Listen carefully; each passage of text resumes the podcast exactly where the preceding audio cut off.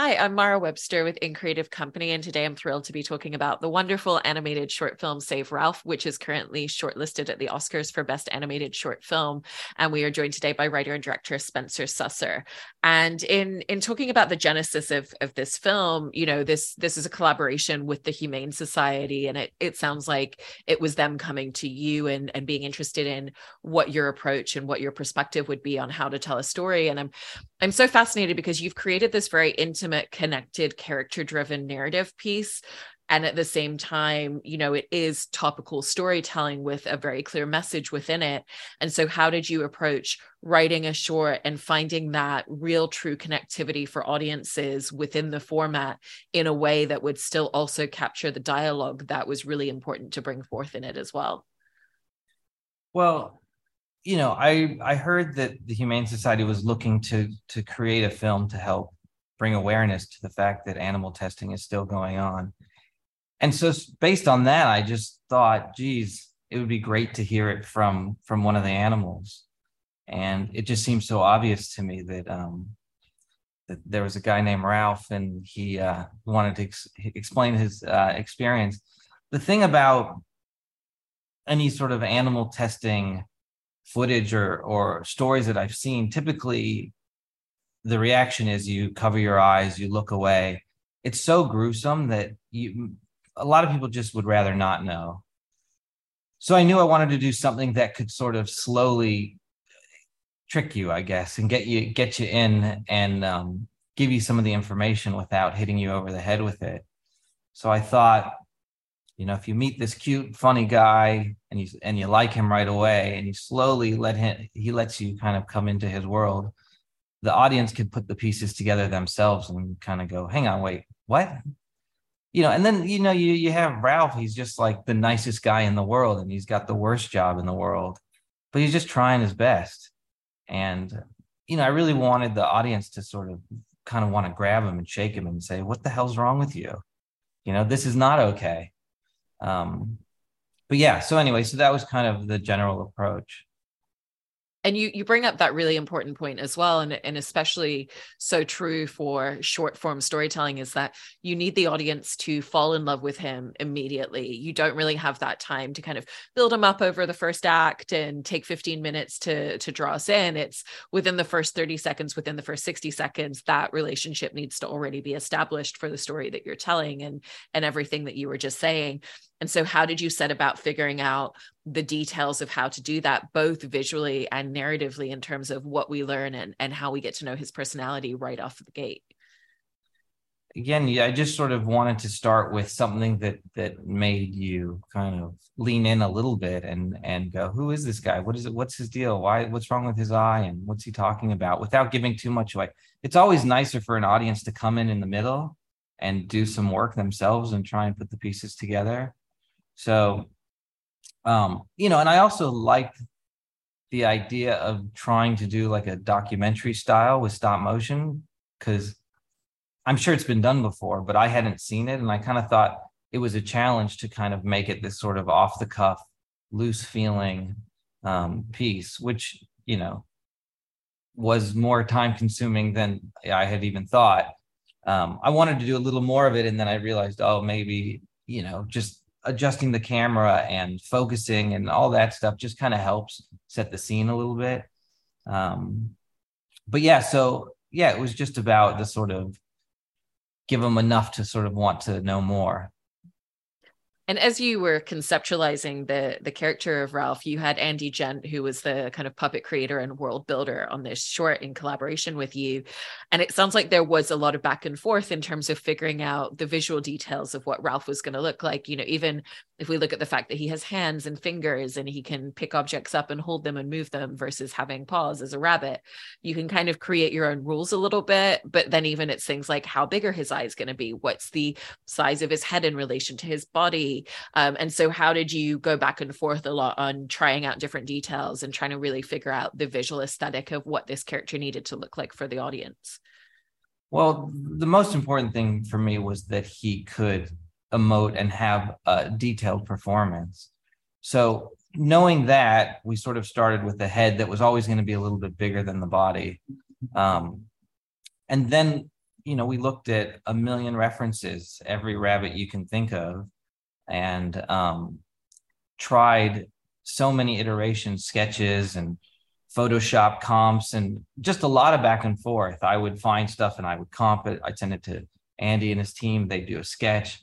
I'd Photoshop that, send it back, and it was just the the regular sort of back and forth, and um, finally finding something that felt right. Um, you know, and the other thing that because he is damaged from the animal testing, it's finding the right note as well, where it's not too gruesome. So a lot of the images I was sending Andy, I would always apologize and say, you know, warning before you look at this, it's pretty heavy. Um, and yeah, I mean, it, it was it's frankly quite rough just even researching what what happens in there. You know, even the the idea that they use rabbits for these eye tests because they don't have tear ducts. So when they put chemicals in their eyes, they can't actually, you know, cry them out or so th- these chemicals will just sit there and burn holes in their eyes and um yeah it's just pretty horrible. But again it's so important to just go how do you take this horrible subject and make it sort of palatable so that people can actually sit through it and understand? Because i think people I know people are good and want to do the right thing, but the world we live in is is designed in a way where a lot of people are kept in the dark with the food we eat and the cosmetics and and so it's a, it's such an important subject to um, you know and again when i when people one of the best sort of compliments i get from the film is people say i i, I want to go back to my cabinet and see what's in there and check the ingredients. Um, and I don't want to buy stuff that tests on animals. And I don't think anyone would. You know, why if if there's a choice not to, why why would you pick suffering?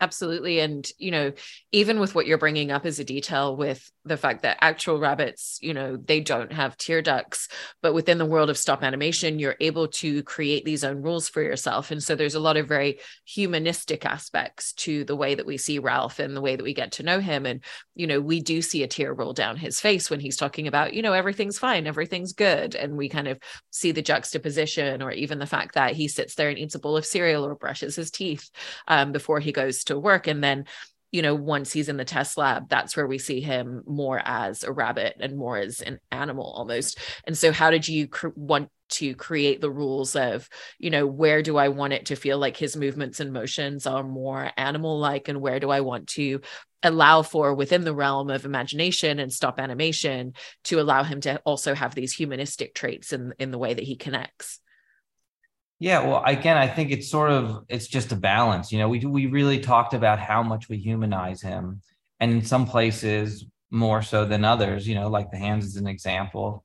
Does he have paws? Does he have hands? Does he have fingers? And we ended up using fingers because he could articulate a little more and use his hands. And I really love the idea that he could just be scratching himself. It seems like a nothing, but it's just a fun little detail that you know when you're talking, you might do a little scratch and again trying to make it feel as un kind of scripted as possible and having him do the things that that you know aren't perfect.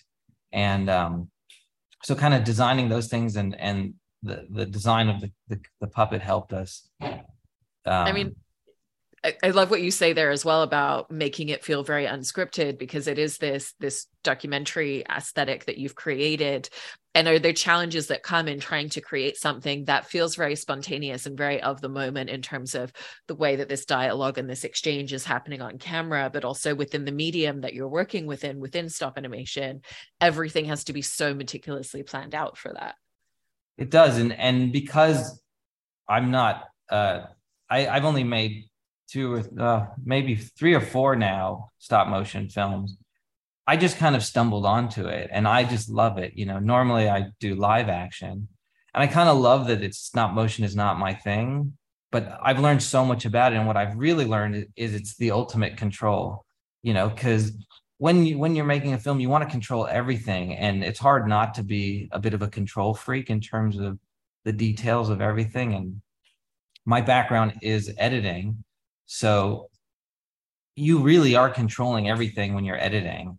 But sometimes when you go, oh, I wish I could change that performance. And in post, often you can. I, I often will do take the head from that take and the body from this one and this take and do a lot of split screens. And you could do all that now. But the beauty with stop motion is you just control everything. You get to direct every single frame. And that means, you know, when they blink, when they look, when they scratch, when they just everything. And obviously, you can't direct an actor like that. Sometimes you go, oh, it'd be great to just really control every moment. Um, but this allows you to do that. And so it's kind of the best medium, I think. And and anything that you dream of, you can do. I mean, obviously it's the same with live action, but there's just a much bigger cost associated with it with um, live action. I, I, mean, not to say that stop motion isn't, um, you know, takes a lot of resources, but like one thing that was great about making this in terms of just like the sets, um, I would, well, first I would do a 3D render of, of my idea, a basic idea. I'd send it to Andy. He would then build it like at a cardboard and we'd frame it up and go, yeah, that's the right size, make the make the ceiling lower, whatever. And then I take, we'd get photos of that, and then I paint it up in Photoshop. We talk about that, and then they paint it up. But the thing that was so fun was I could find any reference um, that I liked, and then Andy's team would build it in 3D, and then they 3D print it at the correct scale. So pretty much every little detail is specific been found and been discussed. And, you know, for example, there's this just ridiculous like 60s blow dryer that I liked. Um, and, you know, we built it, printed it, painted it up, and it's it's sitting there in there.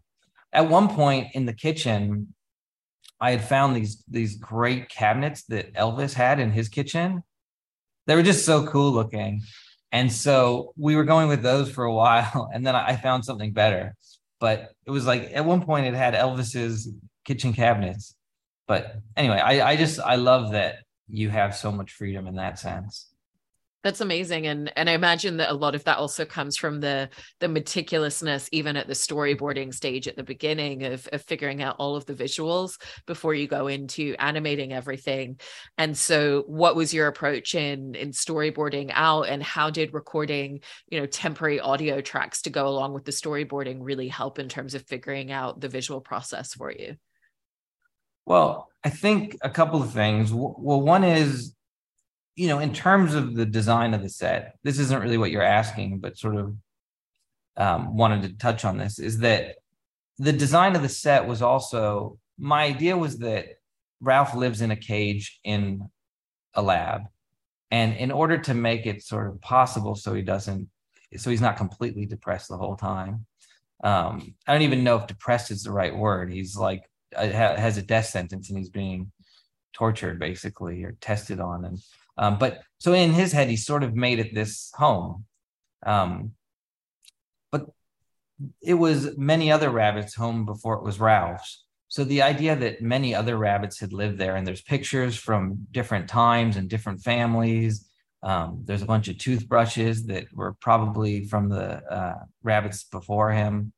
Um, so there's just a lot of history in there. Um, another, even in the in the locker room at the end, I like the idea that when they were put in there, they have to write their name on the uh, the locker so they could find their locker. But because there's thousands and thousands of animals that go through there, you know, they're all crossed out. So it's kind of like a, like a graveyard, like tombstones of all the many rabbits that have been there. Um, but yeah, but sorry to get back to your question about storyboarding.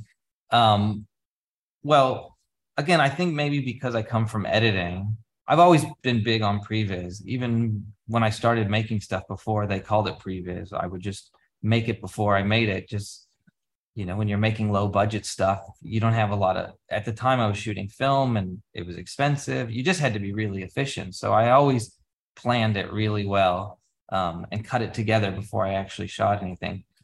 Because stop motion is so time consuming, it's critical to do that. you know, you don't want to spend any time shooting frames that aren't in the final if you can help it. Um, but so the first thing I did was I recorded the voice. Um, I then did storyboards, cut it together. Um, and then the next step, I shot some live action stuff, just like on an iPhone, just to work out physical movement, cut it pretty much exactly the same as the storyboards. Um, so I've had, I kind of had several versions of it. At that point, I then went to my cast and re-recorded the voices, um, cut that together, and then by the time I went to Tobias, Tobias is our animator, um, who I work closely with, and he's just fantastic. Tobias Fouracre, he um, animated every frame of the film, which is unusual on a film. It's not a long film, but typically you wouldn't have one animator doing the whole thing just because it's so time consuming. But the beauty of having one person do it is it's re- it really becomes that voice. Um, but I would buy what I would eventually give um, Tobias was I would have my storyboard version, I'd have my live action version, I'd have the actor performing, um, and then sometimes I'd have even additional pieces of me acting things out. So we kind of had all this information to go in and then as we as we were shooting um every you know on a good day we do three or four seconds so but we could talk so much about what those three or four seconds were, were and we'd often act it out um i'd go here's my version of it i'm a terrible actor tobias is also a terrible actor so it's like we would bad act to each other trying to explain you know what the what the essence of of the piece was. But anyway, we had so much fun doing that. And again, you could you just get so granular in terms of moments, and you have the freedom to do that. And you, you bring up within within that as well performance and and you have Taika Waititi who's the the voice of Ralph throughout the film. And it sounds like it isn't something where this was just Taika coming in and you know doing one one or two takes of of the voiceover that it really was an incredibly collaborative process with a lot of back and forth and you know even with with some of your acting things out to kind of show how it was going to go like the two of you bouncing back and forth on that regard as well. And so what did that collaborative process look like of the two of you figuring out you know, because the stop animation is going to be so detailed, we're going to know every single moment where Ralph even takes a breath in in the middle of saying something. Really working with Taika in bringing his perspective into the character, and then also finding a lot of those specifics together. Yeah, well, working like Taika is a bit like this. When are you available? He's the busiest guy I know. At the time, he was prepping.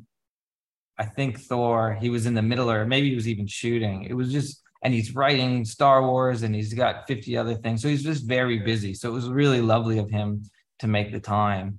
And we had worked together before and he's a friend of mine and he's just he's the funniest guy I know. So it's just like it's exactly what you think it would be. It's just fun. Um, you know, he he I think he gives me a hard time because I do a lot of takes. Um, and this happened on the other project we did, but I like to get it right and you know his instincts are so great and he's so fun but i do push um you know and in a, in a good way. I like to try things and experiment. I like to get really specific and then i like to forget it and start over and go what if we did this? And so but i think also i'm doing it in a way that i'm always editing as i'm shooting. So i'm going oh that was great but if i build around this new idea i need to grab these bits. So um anyway really fun process. A lot of laughing. And you you were talking earlier as well a little bit about some of the visual aspects once we see Ralph in the lab setting and there is such a juxtaposition you know the the hutch that he's kind of created as this home space for himself is very full of color you know even just like the multicolor of his cereal or the searing feel of yellow. And there's a lot of very warm light which is such a juxtaposition to the test lab which is very sterile very gray very cold light. Um, and so how did you find how you wanted to use visual aesthetics to really kind of completely shift and change everything that the audience have just been seeing and even with that motion of it's not that Ralph gets up and opens the door and goes to work for the day it's the fact that a hand rams through the ceiling and just grabs him in an instant.